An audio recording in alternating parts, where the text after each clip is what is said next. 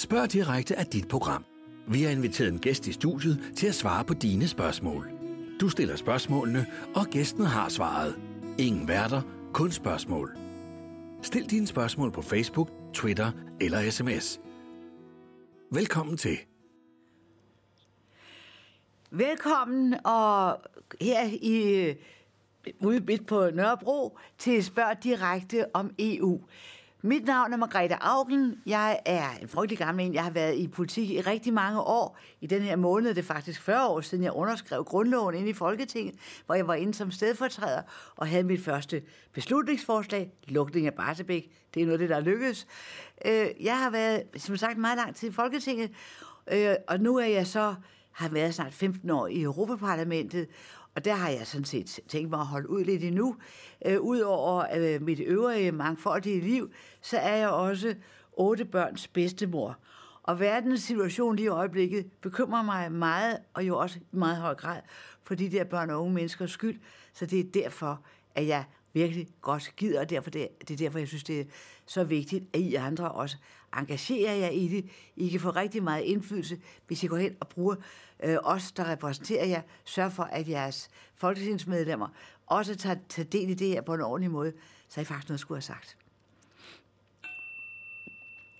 Ja, og så har jeg fået et spørgsmål fra Måns, der spørger, om vi skal droppe sommer- og vintertid, og hvorfor. Og jeg vil starte med at sige, at jeg elsker sommertid. Jeg synes, det er så fedt. Jeg kan huske, at vi fik det der, da jeg var ung. Jeg synes simpelthen, det var så sjovt. Der går den der time, ja, den putter man i banken, og så fejrer vi, at nu er de lyse tider ved at komme for alvor. Og jeg synes, det er så dejligt, om vi har de der lange lyse aftener. Og øh, det meste af den morgen, hvor solen står op, der sover de fleste altså alligevel. Det er de færreste, der står op kl. 4, og står man op kl. 6, så er det jo altså lyst. Så jeg synes, det er skønt. Jeg synes også, det er dejligt, når vi er frem til efterår, så har vi en time i banken. Den søndag, hvor den kommer, synes jeg også er sjovt. Men øh, der er altså en hel masse ballade om det, så det kan godt være, at vi ender med kun at have en tid. Der er folk, der siger, at de bliver forfærdeligt syge, hvis de skal skifte tid to gange om ugen. Jeg slår øh, to gange om året. Jeg håber da ikke, de skal ud og rejse mod øst og vest. Så bliver de syge. Men lad mig sige, jeg, jeg, jeg håber, vi beholder den. Jeg håber i hvert fald, at vi bliver ved med at beholde sommertid. Øh, jeg har ved fra sportsforeninger, fra turister og så videre, turistlivet, turistforeningerne. Det er meget vigtigt, at vi har de der dejlige, lange, lyse aftener. Og jeg kan sige, det er ikke kun i Danmark, det er faktisk i høj grad i syden også.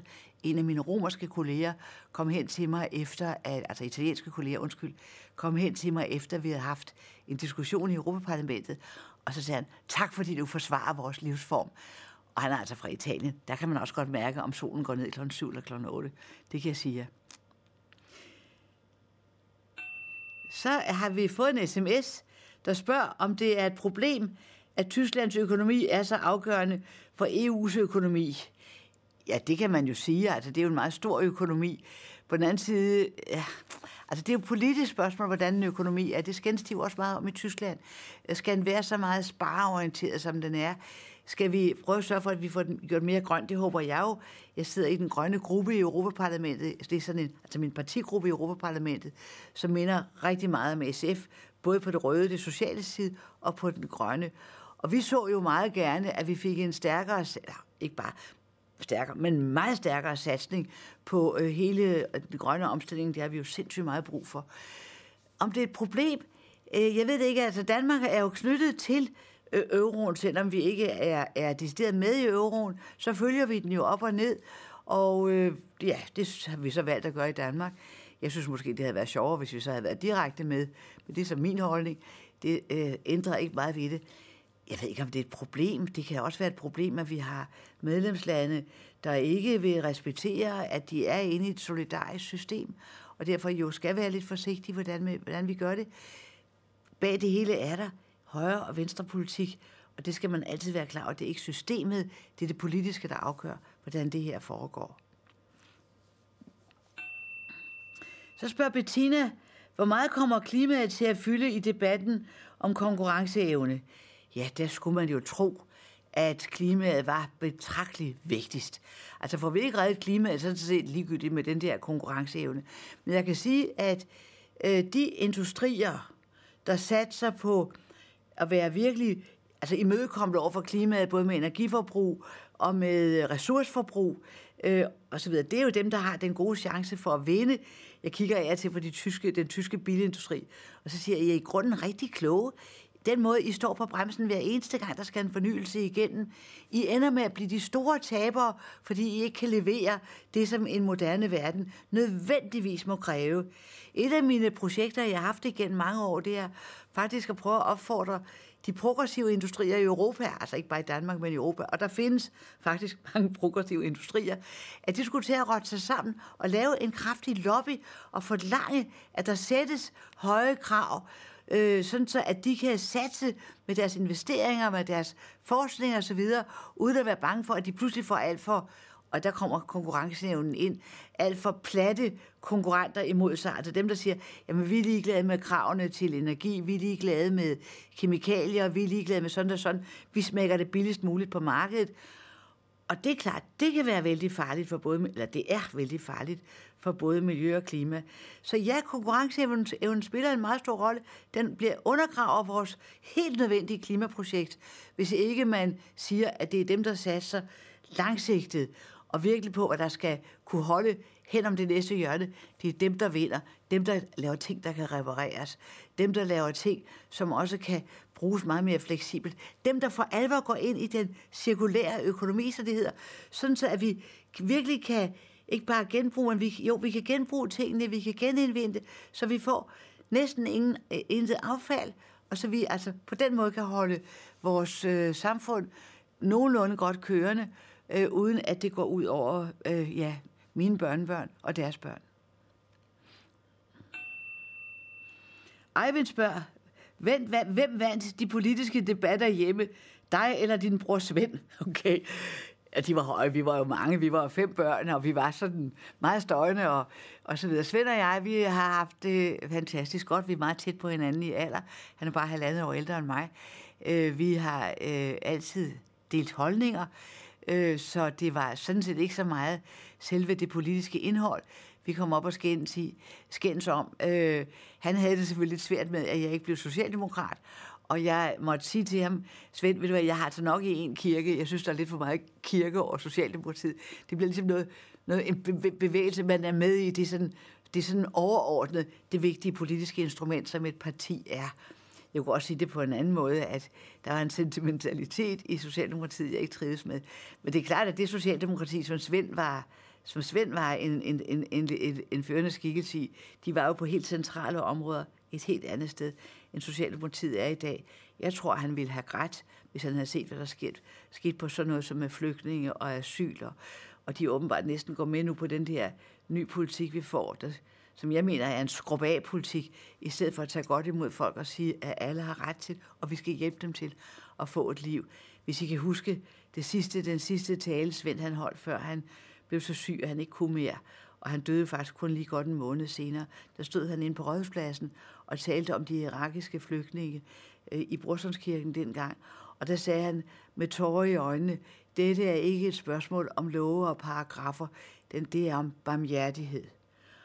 Og sådan var Svend, og Svend og jeg, vi delte i den grad holdninger. Vi havde den samme kristne, ikke bare baggrund, vi så begge to kristendommen som en opgave. Og i de sidste par år, jeg var i Folketinget, der, der sad han i Folketingets præsidium sammen med mig, og det viste sig, at vi fik det så skægt sammen. Så det var, jamen jeg savner ham så forfærdeligt. Senior spørger, hvad skal der til, før vi får dyrepoliti i Danmark? Ja, det ved jeg ikke. Altså politiet, politiet skal jo tage sig af dyremishandling. Hvis man melder dyremishandling til politiet, så skal det gøre det. Jeg tror ikke, vi skal have et dyre politi lige frem. Øh, vi skal sørge for ordentlig dyrevelfærd. Vi skal retsforfølge dem, der mishandler dyrene. Og så tror jeg faktisk, at vi selv skal blive meget skrappere til at stille krav til, hvordan vores industridyr bliver behandlet. Jeg sad faktisk i begyndelsen af 90'erne, det var nogle år, hvor jeg ikke var i Folketinget, der sad jeg i dyr, dyr, dyrforsøgstilsynet på dyrenes vej, jeg repræsenterede dyrene. Øh, men der bliver jeg egentlig ret rystet over, at en masse ting, som faktisk er forbudt, når vi har med forsøgsdyr at gøre, det er tilladt i industrien. At holde grise, sådan som de bliver pakket sammen, det vil være helt utilstedeligt at gøre det i, øh, med forsøgsdyr. At, øh, altså, der er en masse andre ting, jeg tænker, hvad for noget? Er det sådan, at man er bedre hjulpet som forsøgsdyr, end man er som industridyr i Danmark? Og det sørgelige svar er ja. Og der skal vi altså have en ordentlig forbrugerkampagne, fordi producenterne, altså dem, der øh, tager sig af høns, æglæggende høns, af grise osv., de vil jo, mange af dem vil jo gerne behandle dyrene ordentligt. Men der skal de så sørge for, at forbrugerne også støtter dem, så vi kun køber øh, øh, kød fra dyr, hvor bismagen af dyrmishandling ikke er der. Og Jørgen spørger, hvorfor har EU ikke fået styr på dåsepant fra grænsebutikkerne? Åh oh, gud ja, det har jeg også spurgt om i mange år. Og jeg har en, der er to forklaringer.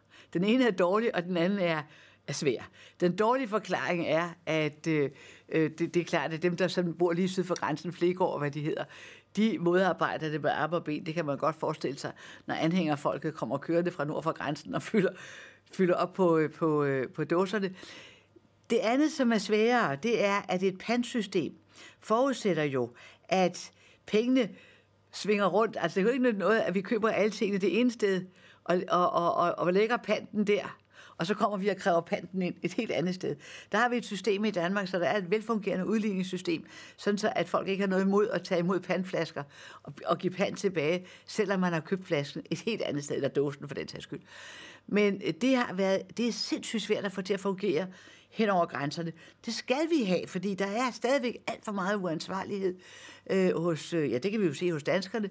De mener, at hvis ikke de kan få penge for en dåse, så bare ud af vinduet med den. Og det er ganske skrækkeligt, og for den sags skyld også med plastik.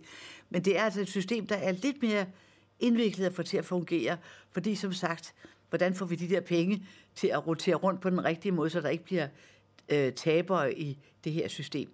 Så det håber jeg jo vi lykkes.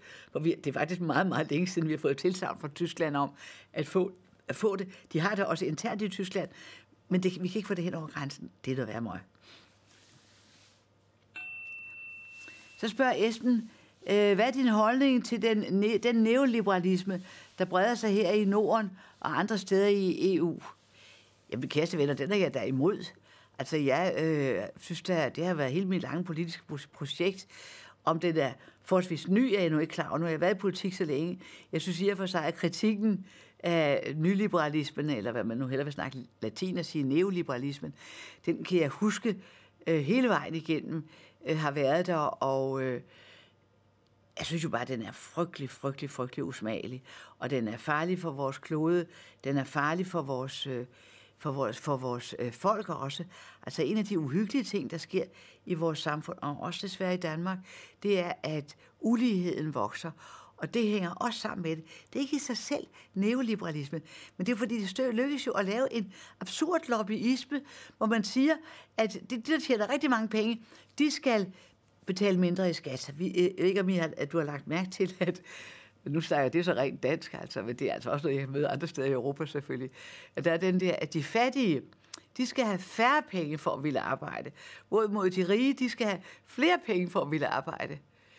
Der er et eller andet ved den forskel, som jeg ikke er helt sikker på. Jeg holder til en sober analyse. Men jeg skal love dig, at jeg bruger rigtig meget af min politiske kraft til at bekæmpe øh, den der øh, kynisme, der kan ligge bagved det. Men det er jo altså ikke bare fordi, der er neoliberalt. Der sidder nogle grådige mennesker, som sidder lidt for tæt på magten. Vi har jo set det med hele vores bankskandale her, og alt det, vi har set i finanssektoren. Det er jo så pinligt. Carsten spørger, hvad gør vi, når vi får klimaflygtninge i stedet for krigsflygtninge?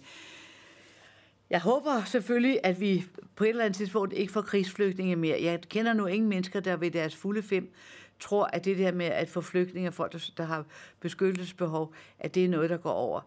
Det skrækkelige er selvfølgelig, at hvis ikke det lykkes os for alvor at få bremset klimaforandringerne, så vil det jo allerede, selv hvis vi holder os inden for de grænser, vi siger, at skal, vi skal holde os indenfor, for at det ikke skal kollapse systemet, der vil der jo allerede være mange mennesker, hvis livsmuligheder er så ødelagt, de må væk. Altså, jeg mener, hvis du ikke kunne få øh, mad, hvis du ikke du kunne få dine børn, øh, have mad til dine børn, hvis ikke de kunne komme i skole, jamen hvad vil du så gøre? Afsted.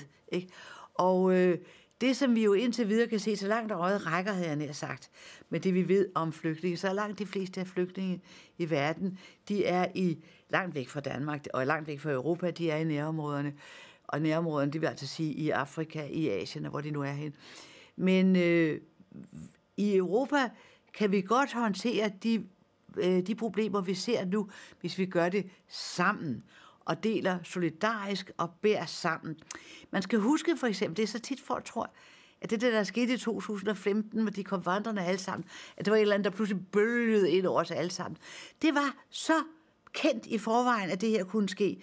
Verdens fødevareprogram, dem der hedder WPF, altså World Food Program, og øh, FN's flygtningehøjkommissariat havde i meget lang tid advaret om, at der var dramatisk underfinansiering af de flygtningelejre, altså de lejre, hvor folk havde fået flygtningestatus, men hvor de jo altså blevet presset sammen, og dem har vi jo i Syrien, dem har vi, eller ikke Syrien, nej, det, vi har dem i Tyrkiet, vi har dem i Libanon, vi har dem i Jordan, for nu at tale op derfra. Vi vidste, og vi havde fået at vide, at det her brænder sammen. Og så brænder det sammen, fordi der ikke kom de penge, der skulle til fra alle dem, der havde lovet at ville gøre det. Og så skete det her. Og der skal man bare være klar over, at hvis vi nu sørger for, at der er ordentlige vilkår i de der lejre, og vi så tager kvoteflygtninge, sådan så de ikke brænder sammen, så kommer sådan noget ikke til at ske igen. Det er det, der skal ske. Og så vil vi også fremover selvfølgelig have spontane asylansøgere. Vi har faktisk, eller der er faktisk problemer i øjeblikket med EU's love, men det er altså fordi, at medlemslandene, også Danmark, øh, siger jo, vi vil ikke hen til de andre. Gør vi det her sammen, så er problemet altså ikke større, end at vi kan overkomme det. Og det er det, jeg synes, vi skal sige til hinanden. Som jeg hørte her Michelle Obama sige forleden dag, det er altså meget lettere at styre verden med frygt end med håb. Men vi har meget, så kunne jeg jo få til, men det, så kunne jeg også se, at det mente hun også i sit ansigt. Men det er altså meget, meget bedre og meget mere langsigtet at styre verden med håb. Så spørger Ulla mig, øh, hvorfor er du imod vildsvinehegnet, når du skulle beskytte os mod svinepest? Ja, altså, nu vil jeg så sige, så vidt, nu er jeg nødt at se på det, og så vidt jeg kunne se, så ville det altså ikke beskytte mod svinepest. Så vidt jeg kender til de der øh, grise, så kan de godt finde ud af at komme over. Der er masser af huller i det der hegn. Og jeg synes, det er enormt mange penge at hælde ud på noget, som slet ikke har den virkning.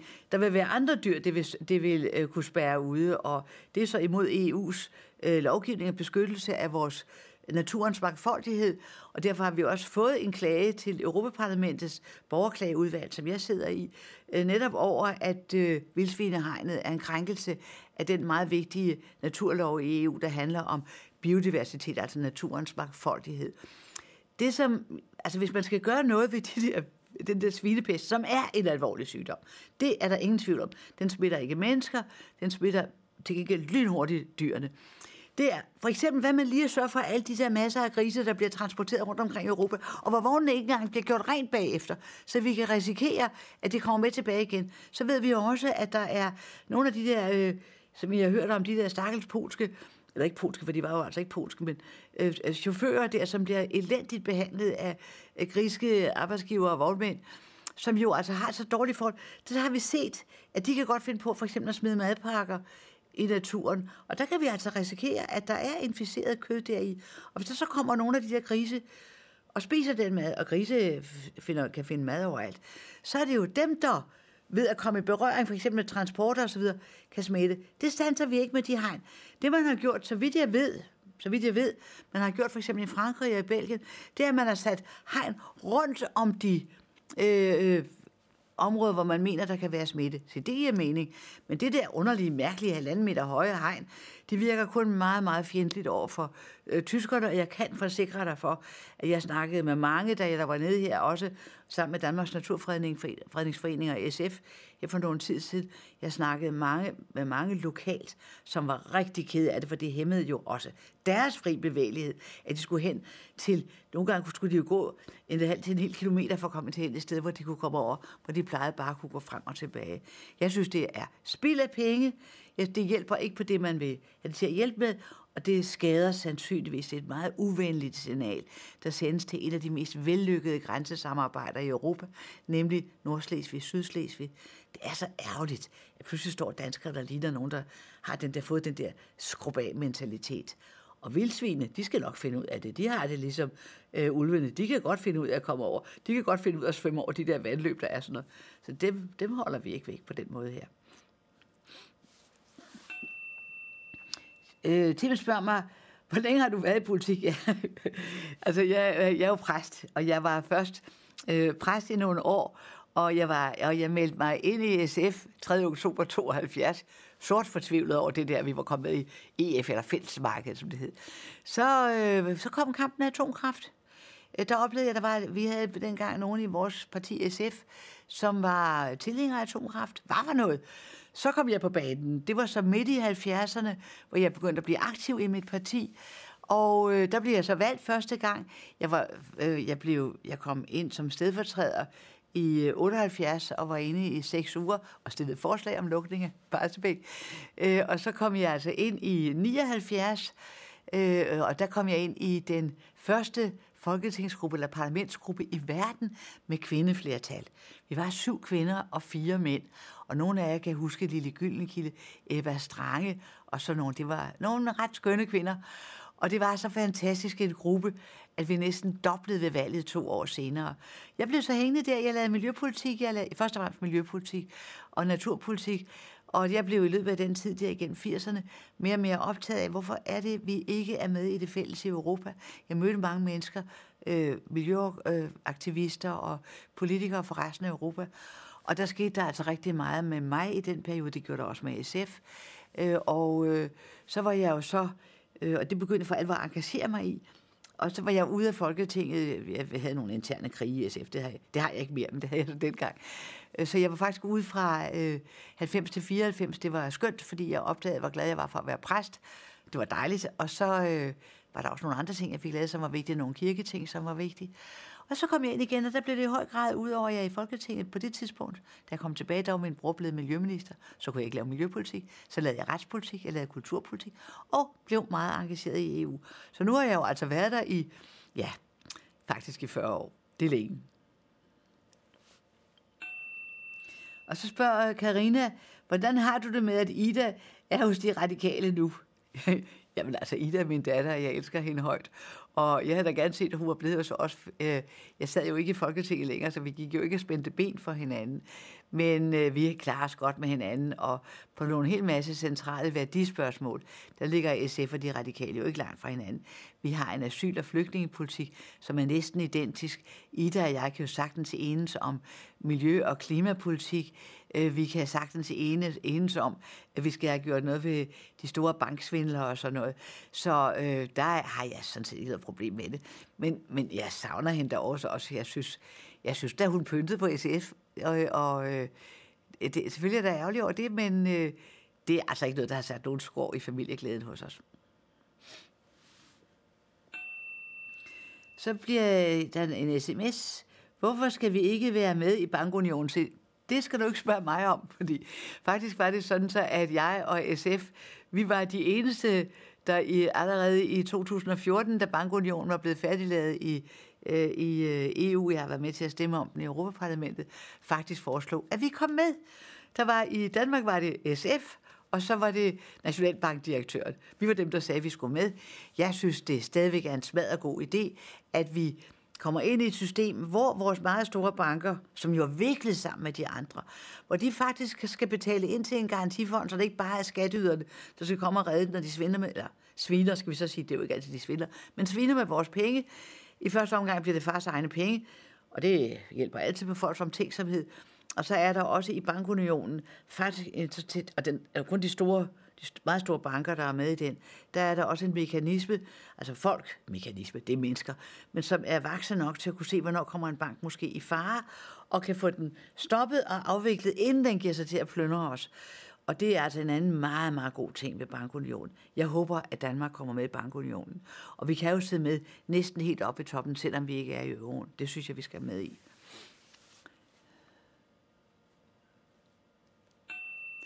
Så har der igen en sms. Hvad er dit bedste argument for EU, når du står over for hårde EU-modstandere? Ja, altså jeg siger, jeg synes jo, det er smadret sket, der har indflydelse. Øh, der er ikke nogen indflydelse her i verden, en anden indflydelse end medindflydelse. Der er ikke anden suverænitet end den, vi har puljet sammen med de andre. Og kun når vi er sammen med de andre, har vi noget at skulle have sagt. Og det synes jeg er sjovt. Det er at have indflydelse og have noget at skulle have sagt. Og EU er jo sådan, at det er jo en fælles beslutningsproces. Øh, vi har et parlament, som fuldstændig ligner et almindeligt parlament med højre og venstre og røde og grønne og sorte og hvad vi nu er.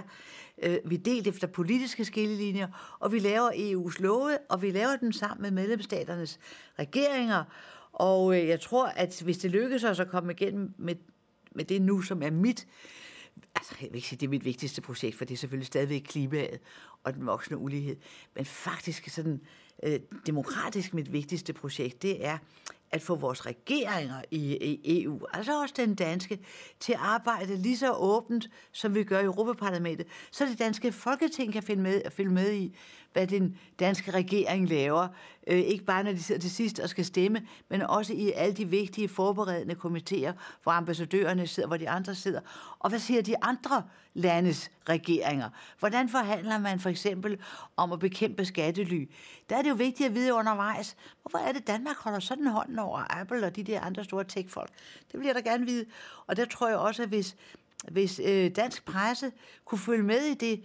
Og jeg kan sige til jer, at når jeg er lidt optimistisk med det her, selvom jeg tror, at det bliver meget svært at vende de der regeringskontorer og et udenrigsministerium til, at de skal arbejde, som om de var en åben EU et lovgivningsinstitutioner, ikke sådan en lukket mellemstatlig. Tænk det mellemstatligt, det hedder intergovernmental, mellemregering på engelsk.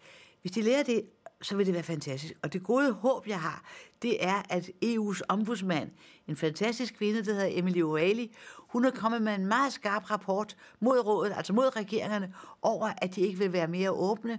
Hun siger, det I laver der, det er faktisk krænkelse af traktaten, altså af EU's grundlov, hvor der står utryggeligt fra begyndelsen, at borgerne har ret til fuld deltagelse i den demokratiske proces. Og det kan de jo ikke, når de ikke kan se, ikke ved, hvad der foregår. Og det er alt for nemt for regeringerne, sådan som det er også nu, at sige, at der er noget, der er svært. Jamen, det er også dem dernede i EU, hvor de glemmer helt at fortælle, at de selv sad i lokalet og stemte. Hvorimod, når det er noget, de selv laver, så er det Altså, så er det jo vores eget. Jeg kunne ikke lade være med at mobbe øh, Jacob Ellemann lidt her forleden, da han kom med sin øh, plastikposeforslag. Det var faktisk en lov, vi vedtog med mig som ordfører helt tilbage i 2015. Der er rigtig mange lande i Europa, der har indført den. Det er en stor succes. Og bare man sætter en, en forbrugerpris på også på de små poser, altså det der knitreposerne og sådan noget, det hjælper gevaldigt. Danmark har ikke fået sig en bønne før nu. Nu kommer de, og der synes jeg, at Jacob Ellemann mindede mig en lille bit smule om engelske Margaret Thatcher, så vi ved, de kan jo ikke fordrage EU. Eller nogen af dem i hvert fald. Og hun kom med, hun, hun, hun kom med, ja, nu siger jeg min plastikpuslov, for jeg var som sagt ordfører for den. Og så kom hun med den i England, og de lavede den i England. Og så sagde hun, jeg ser bare, hvad vi kan selv her i England. Og lød som om, at det slet ikke havde noget med EU at gøre. Det var fuldstændig til grin. Øh, og jeg synes jo godt, at Jacob kunne have sagt det også, altså, at det her det er en EU-lov, vi er nu i gang med at implementere. Og når jeg har brug for det, så er det ikke bare for, at han skal kunne give EU æren. Det er også for, at borgerne kan følge med i det. For vi sidder faktisk lige nu med en anden lov, øh, med en anden lov om at begrænse indgangsplastik. Og der står Danmark desværre på nogle vigtige punkter i de forhandlinger, vi har lige nu, her mod slutningen, for at få den lov igennem. Der står Danmark lidt for meget på bremsen. Og det kan de komme til lidt for meget, når borgerne ikke kan følge med i, hvad der, er, der foregår. Så det håber jeg, vi kommer igen med. Det var en lang smør, men det er hjerteblod for mig, det her. Men altså EU-modstanderne, jeg forstår slet ikke. Altså, øh, når jeg diskuterer med enhedslisten, øh, så, ja, der, jeg synes det er på måden. Når jeg skriver Twitter, så har jeg et hashtag, der hedder Spil af venstrefløj, når det er enhedslisten, jeg diskuterer med. Så spørger Søren, går du ind for The United States of Europe, og hvad er SF's politik der? Øh, SF's politik er, at vi skal have en... Øh, der er en hel masse ting, vi skal samarbejde mere om, og I kan høre, når jeg siger det her med at få mere åbenhed ind, også i regeringernes arbejde, så er det jo sådan set noget, der ligger tættere på et tæt fællesskab. Fordi der, øh, det, når man ligesom har det fælles demokrati, så er man jo tættere på det tætte fællesskab. Og jeg går ikke ind for Europas forenede stater, men det er næsten en tomhed at sige det, fordi nationalstaterne er så øh, etableret i Europa. Der var engang en, der brugte det billede op det at sige, at hvis man skulle lave en rigtig forenet Europa, altså som om det var øh, altså de forenede stater, hvor det virkelig var et, jeg siger, det er lige så svært som at lave omelet af hårdkogte æg. Så det er altså ikke der, vores problem ligger. Vores problem ligger i, at vi får betydeligt mere respekt for hinanden, og så vi får vores love, som vi har vedtaget sammen, og hvor alle har stemmeret, også medlemslandene, at vi får dem overholdt. Og det er altså i høj grad et sted, hvor det kniver lidt nogle gange øh, i EU.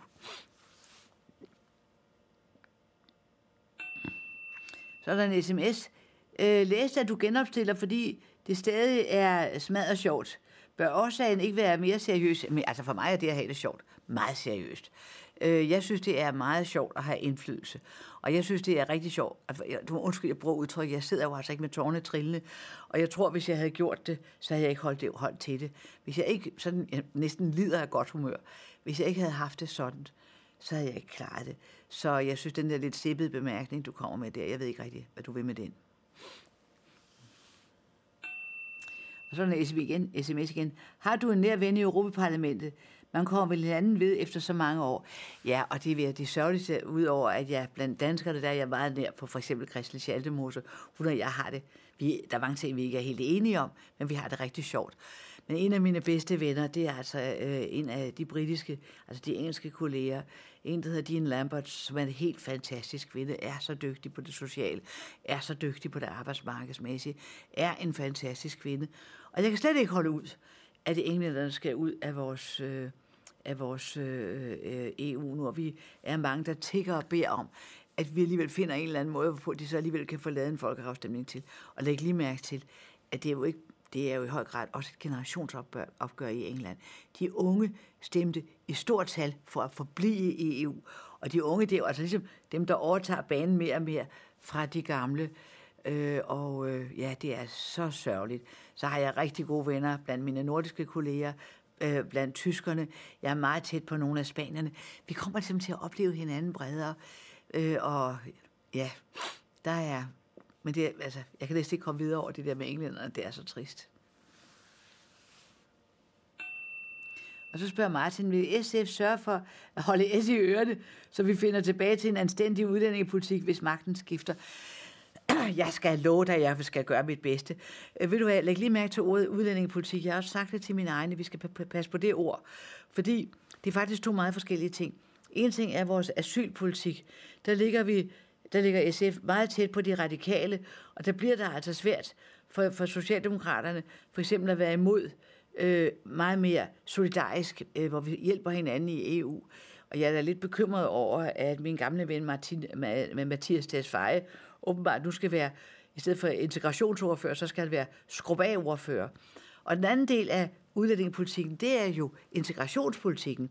Og der ligger SF så langt fra øh, Dansk Folkeparti, som man overhovedet kan ligge. Vi går meget ind for, at vi får en stærk integration. Øh, når vi har været med i den der boligforliget der nu, øh, som jeg følger med stor interesse, fordi jeg er meget bekymret for, om det er så slemt, som, eller om det er slemt, altså om de der ting, som ikke mindst enhedslisten kampagne mod os for. Og jeg satte mig godt ind i det, og ved I hvad, det er faktisk ikke noget dårligt forslag. Det er faktisk rigtig gode ting, vi kommer med der. Men det er jo ikke bare det, der ligger i integration. Der ligger rigtig meget det, vi kan på skoler, det vi kan på uddannelse. Vi, vi har faktisk en ret succesrig integration i Danmark, og det synes jeg, vi skal blive bedre til at tale op. Men når man bruger fællesbetegnelsen udlændingepolitik, så, øh, så kan man komme til at råde alting sammen. Så skal vi have mange flere kvoteflygtninge. Det er en tredje sag. I kan godt høre, så kommer der den der vandrende arbejdskraft, så kommer der dem, der kommer fra andre lande og gerne vil have ophold hos os, og alt det der. Og hvis det kommer ind ned i en stor pløre, der hedder udlændingepolitik, så kan man ikke se en hånd for sig. Det er så forskellige aspekter af vores måde at have med hinanden at gøre på i en verden, hvor vi lever så tæt sammen med hinanden. Jeg er verdensborger, ja, det er Valby, men jeg mener, at de, de andre er altså mennesker, lige så meget som os, og vi bliver selv bedre mennesker og kønnere mennesker af at behandle hinanden som jævnbyrdige. Så er der en sms. Frygter du fake news under valgkampen i 2019, og er man opmærksom på problematikken i EU? Det sidste kan jeg forsikre jer om. Det har en meget høj prioritet, og der sidder virkelig folk, der gør altså, hvad de kan for at komme ind og få, og få styr på, hvad det er for noget, øh, som øh, de laver, de der øh, tech-giganter. Jeg øh, må indrømme, det er altså ikke mit område dernede, og øh, jeg har en vis tillid til, at dem, der tager sig af det, er dygtige nok. Om jeg frygter det, ja, det bør jeg måske nok gøre. Men øh, jeg synes, vi skal gøre vores yderste for i Danmark og i andre lande, at vi beskytter en fri og åben presse. Jeg er meget nervøs for, når man sker i sådan et øh, foretagende som Danmarks Radio. Jeg er meget nervøs for, når man kommer og bliver begynder at ville censurere Øh, øh, øh, pressen. Fordi når man vil censurere pressen, det er jo det samme som at holde øje med, hvorvidt øh, der er fake news. Øh, tværtimod kan man sige, hvis vi har en, en, en klar og åben presse og kritisk, så er vi bedre hjulpet. Men det er jo ret uhyggeligt, at man i, øh, ikke bare i Ungarn, men i Polen og forskellige andre steder kan se, at man nu er nærmest ved at ville kriminalisere kritikken af staten, og så går det galt. Og så bliver der en fuldstændig, Øh, øh, fuldstændig frit slag for fake news. Men jeg synes, vi alle sammen har det ansvar for at finde ud af, hvad er det for nogle nyheder, der kommer til os, når vi sidder der limet til skærmen. Pas lige på. Og så spørger Sune, det er ikke min søn, vel? Nej, det gør det nok ikke. Det siges, at danskerne er mindre skeptiske over for EU i dag. Tror du, det skyldes Brexit? Altså, jeg er i hvert fald sikker på, at, øh, at øh, Brexit har betydet, at der er rigtig mange, der har opdaget, puha, det ser ikke nemt ud. Altså, hvor afhængige vi er af hinanden. Øh, nu er, øh, altså, jeg vil sige, Danmark er ikke danskerne er ikke specielt EU-skeptiske. Jeg møder jo rigtig mange mennesker, der kommer ned. Der kommer skoleklasser, der kommer pensionistklubber, der kommer øh, lærere, der kommer universitetsfolk, der kommer øh, øh, industrifolk ned. Og jeg oplever meget, at hvis vi taler ordentligt om det her, hvis man fortæller, hvor meget man faktisk kan, indflydelse man kan få, hvor vigtige områder det er, vi behandler, og hvad vi ikke rører ved. Altså, der er en masse ting, vi heller ikke blander os i. Så synes folk faktisk, at det er ret sket. Men jeg tror, at den der med at sige, nu skal vi også have en folkeafstemning om EU, nej tak. Øh, det vil bare splitte os sønder sammen, for der var jo alt muligt vrøvl, der kommer ud at flyve. Og jeg tror, altså, og tro nu nok på jeres politikere, vælg nogle andre, hvis I ikke kan lide dem. Vi har, det har I gode muligheder for. Og så læg mærke til, hvor meget vi får ud af det, og så se lige, hvilket fortvivlende kaos, der er i England i øjeblikket. Og jeg kan godt love jer, at de har kun set begyndelsen af, hvor slemt det bliver, hvis Storbritannien bliver lille England. Og jeg synes jo selvfølgelig, at vi skulle helst have dem med, så de sidder lige sammen med os andre. Det er givet været et, et, et ordentligt vækkeur, der har ringet i bullerne ind i debatten hos os, at det der Brexit var så forfærdeligt. Og så spørger Birgitte, hvorfor flager vi ikke også med EU-flaget? Jeg synes, at det er flot ved siden af det danske. Altså, ja, altså jeg, har det, jeg, jeg, jeg, jeg går måske ikke selv så meget op i det. Jeg synes, vi i hvert fald på nogle mærkedage kunne vi sagtens gøre det.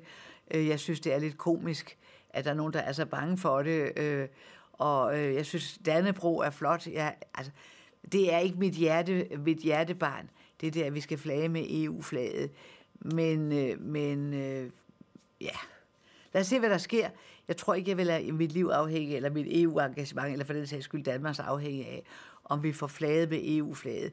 Øh, det er jo smart, at det nu bare kan stå på vores lommeplader, og så videre, så man kan se, at vi er med i det der på den måde der, og så, øh, ja, ikke det, det er ikke det, der er, der afgørende. Men jeg skal godt fortælle, når de spiller hymnen, hymnerne, altså det er Beethovens ode til glæden, så får jeg altså stadigvæk klump i halsen.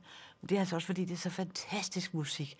Og så kan jeg ikke hver gang at tænke på, at den er skrevet af Schiller, og den er skrevet antinationalistisk. Det er alle mennesker, vi er det bryder, alle mennesker er brødre. Det er jo er teksten til den der øh, EU-hymnen. Og den tager mig altså om hjertet, dels fordi musikken er vidunderlig, og dels fordi jeg ved, hvad den står for af åbenhed over for de andre, at vi er fælles om den her verden. Det synes jeg er fantastisk. Samtidig med, at vi selvfølgelig skal lov også at være dem, vi er os selv. Sådan en sms. Hvad betyder det for Klimarådet området, at Trump har vendt ryggen til samarbejdet med EU? Ja, eller samarbejdet med verden på det her punkt her. Det er da smadret alvorligt. Øh, det er da rigtig uhyggeligt. Vi har ikke ret lang tid at have sådan en tumpe til at tumle rundt der, øh, og ikke bruge, jeg ved ikke, om han har noget inde i hovedet, altså en inderside af hovedet, han kan bruge. Han er jo, øh, han er jo smart til mange ting, og så videre, men han virker jo ikke specielt sådan skarp, altså. Og så virker det som om, at han slet ikke, han har dog børn og børnebørn selv. Øh, hvad, hvad foregår der? Så han tror, at det kan han bare lade olieindustrien køre med, eller kulindustrien, eller hvem det nu er. Men det er alvorligt, så skal vi andre til, til gengæld tage os meget mere sammen. Og jeg synes jo også, at EU skal blive øh, endnu meget skarpere, end de er i øjeblikket, og jeg synes, Danmark skal holde op med at stå og sige, at når vi gør sådan noget der, så er vi så klimagode. For det er vi ikke. Vi har faktisk ikke så forfærdeligt meget præt af, som vi har haft en gang, og vi kunne sagtens gøre meget, meget mere, hvis vi kommer op i fart med det her. Så spørger Esben, regeringen har øh, underskrevet en øh, ny flygtninge FN-konvention, det er nu bare en aftale, men det nu være, som den overhovedet ikke er enig i. Er vi blevet en samling hygler? Jeg ved ikke, altså, at vi der, jeg ikke vil omfattes af. Altså, jeg synes nu, jeg plejer at være meget åben, både med, hvad jeg siger, og hvad jeg stemmer for at gøre ved, og det synes jeg nu faktisk også, der er rigtig mange politikere, der er. Nu vil jeg lige tage den ind. Det er ikke en konvention, det vil sige, at den har ikke samme magt som for eksempel flygtningekonventionen, eller torturkonventionen, eller så videre.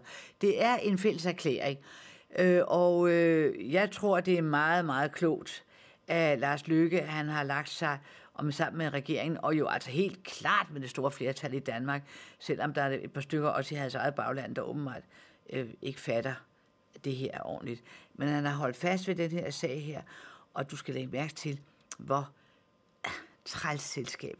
Det der virkelig, det er altså virkelig den kedeligste ende af EU lige i øjeblikket. Det er dem, der siger nej til det der, og det prøver at, at sige skrub af til alle andre. Øh, det kan jeg jo ikke komme ind på nu her, men det er altså noget, vi er nødt til at blive meget mere øh, klare med i øh, EU, og vi er også nødt til at sige til dem, der ikke vil være med til det fælles her, at de vil gerne have vores penge, at nu skal det altså have følger. Vil I være med i klubben, så er det på de vilkår, I kan være med til at bestemme. Det er vi alle sammen. Men øh, prøv nu at holde, øh, være, være med i det hele. Og øh, så synes jeg, at vi skal få en bare en betydelig klarere debat i Danmark, også om både asylsøger øh, og, og, og om øh, kvoteflygtninge osv. Altså problemer går jo ikke væk hvis man, selvom man fejrer dem ind under gulvtæppet. Jo, masser af små menneskelige problemer, der er gulvtæppet vidunderligt. Der, vi kommer videre i vores liv. Men de store problemer, og dertil hører også øh, flygtninge, og der, dertil hører også øh, de præster er på muligvis med klimaflygtninge, dertil hører også dem, der søger væk fra den yderste fattigdom. Og så tage fat på det. Det er meget forskellige ting, der skal gøres, men det er meget, meget dumt at vende ryggen til at så siger, nu må de tage sig af det nede i, i Libyen, eller sådan et sted. Det må vi ikke gøre. Det går ud over vores egen menneskelighed, når vi behandler de andre umenneskeligt. Så spørger Morten, skal Makedonien og Albanien være medlemmer af EU? Ja, så når de lever op til det, så har vi jo lovet dem det. Og Makedonien, det, uh, det der har vi også en værre skænderi med, med Grækenland. Men de er jo altså kandidatlande, det kommer nok til at tage sin tid. Øh, men vi har lovet dem det, som vi har det med Serbien og så videre også, når de kan leve op til de såkaldte Københavnskriterier, og de øvrigt har styr på det. EU er ikke i øjeblikket lige fedt for at tage, tage flere ind, selvom England øh, er på vej ud. Men jeg synes på den anden side, vi må altså ikke lade folk i stikken, når vi har lovet dem, og de, de er med på kandidatlisten. Og så er der en sms er forskellene på kultur og lande i Europa ikke så stor, at det virkelig er umuligt med et forenet EU? Nej, nej. Jeg har faktisk oplevet, at det går betydeligt nemmere, end jeg egentlig havde troet. Vi kan faktisk godt forstå hinanden. Vi har en værdi af fælles, selvom vi taler mange, flere forske- mange forskellige sprog. Jeg vil lige give til dig til. Prøv at tænke på et land som Sydafrika. De har 27 forskellige sprog, og der er ingen af dem, der er flertalssprog, og de har mindst sagt nogle kulturforskelle, der langt stikker dem, vi har i Europa. Og ved hvad, vi kan godt. Det er jo ikke sådan, at vi er nødt til at spise frikadeller og stik. Jeg elsker stikflæsk og persillesovs, nogen ikke misforstå mig. For at vi så jeg synes, at vi er sammen. Vi kan godt sammen med hinanden, og det fungerer faktisk meget, meget godt. Ja, sikkert der var en masse spørgsmål, og sikkert noget for der jeg hverken fået kigget på uret eller drukket vand. Tak for i aften. Det var rigtig sjovt at være med.